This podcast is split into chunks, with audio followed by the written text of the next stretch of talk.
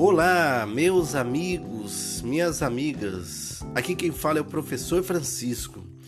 E chegamos com mais um episódio temático do nosso podcast, fazendo uma análise mais profunda do assunto de destaque de toda a semana.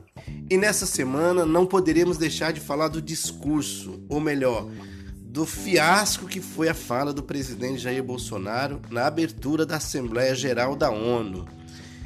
Em um vídeo pré-gravado e transmitido para a sede das Nações Unidas em Nova York, o presidente usou pouco mais de 14 minutos para espalhar uma série de mentiras e acusações caluniosas, indo desde acusar índios e caboclos como responsáveis pelos incêndios da Amazônia, até pedir apoio à comunidade internacional para combater o que chamou de cristofobia, Bolsonaro realmente foi longe demais em sua mitomania.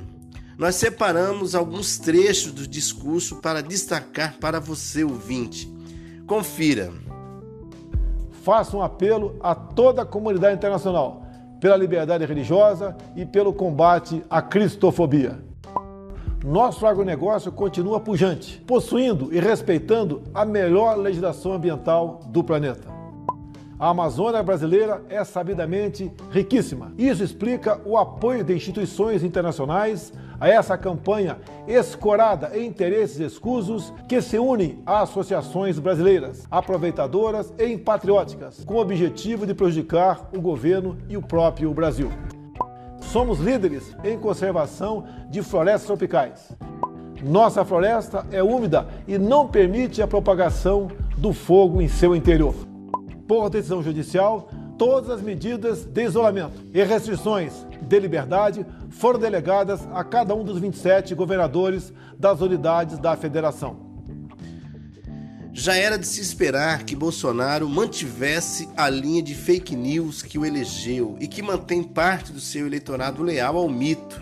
Mas a lista de declarações infundadas ganhou destaque na mídia brasileira e nas redes sociais que não pouparam esforços para desmentir ponto a ponto as suas falas. Um dos veículos de mídia que prestou esse serviço foi a agência Lupa, uma agência de secagem de notícias que construiu grande credibilidade entre entusiastas do jornalismo nos últimos anos.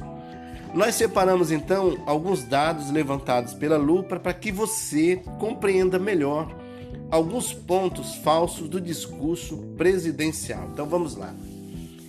Ao falar sobre a epidemia de coronavírus, Bolsonaro jogou para o Supremo Tribunal Federal, governadores e prefeitos, a responsabilidade pelas medidas que poderiam ter salvado vidas, ao dizer que, abre aspas, por decisão judicial, todas as medidas de isolamento foram delegadas a cada um dos 27 governadores, fecha aspas.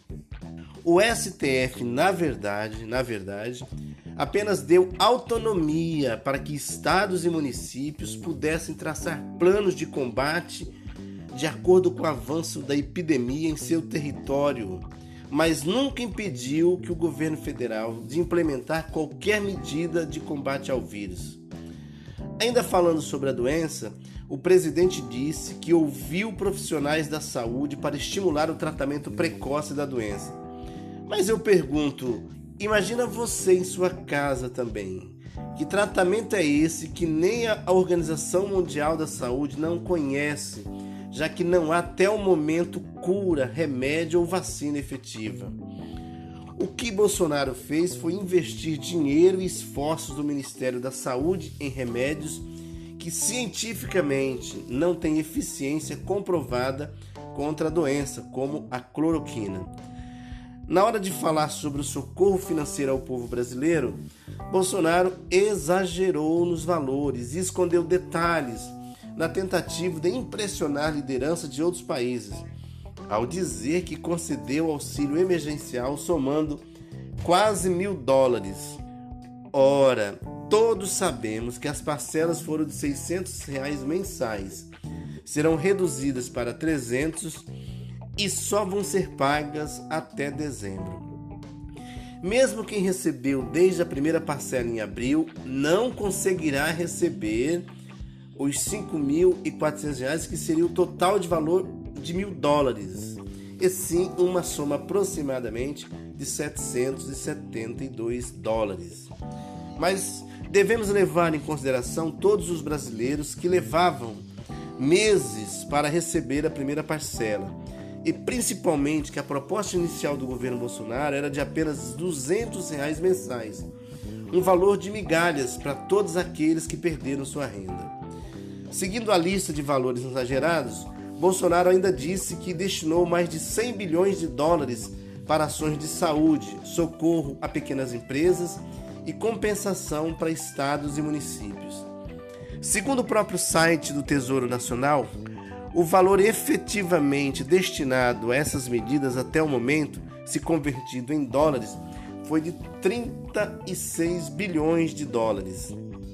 Ao falar sobre o meio ambiente, foi o que o presidente praticamente debochou de órgãos internacionais de conservação, citando teorias da conspiração e inventando rankings.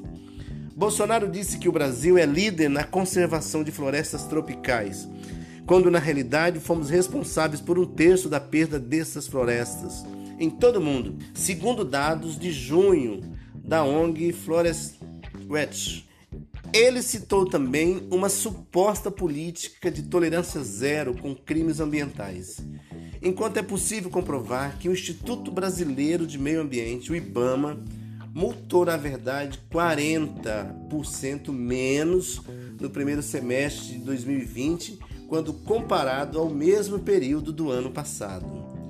Também chamou de naturais e inevitáveis as queimadas no Pantanal, mas sabemos que a própria Polícia Federal investiga, nesse momento, o envolvimento de fazendeiros em incêndios criminosos. Além disso, Dados do INPE indicam que o número de focos de incêndio do Pantanal aumentou entre 2019 e 2020 em 185%. Além de todas as mentiras que usou para cobertar sua incapacidade de lidar com a saúde e o meio ambiente nacionais, o presidente ainda tentou, com dados falsos, impressionar o desenvolvimento econômico do país. Bolsonaro disse que o Brasil viu um aumento de ingresso de investimentos no primeiro semestre de 2020, mesmo com a pandemia, comparado com o mesmo período de 2019. Foi o próprio Banco Central que divulgou números que desmentem essa fala, revelando que o investimento direto estrangeiro no Brasil, na verdade, caiu 41%, sendo, aliás, o número mais baixo desde 2019. A fuga de capitais, a fuga de recursos né, de aplicações internacionais no Brasil também foi a maior desde 1995. Enfim, é, a fala né, do presidente na, na, abertura da ONU foi extremamente é, lamentável e revela né, o perfil de liderança que nós temos aqui no Brasil. Né? O Brasil hoje sendo um vexame praticamente mundial.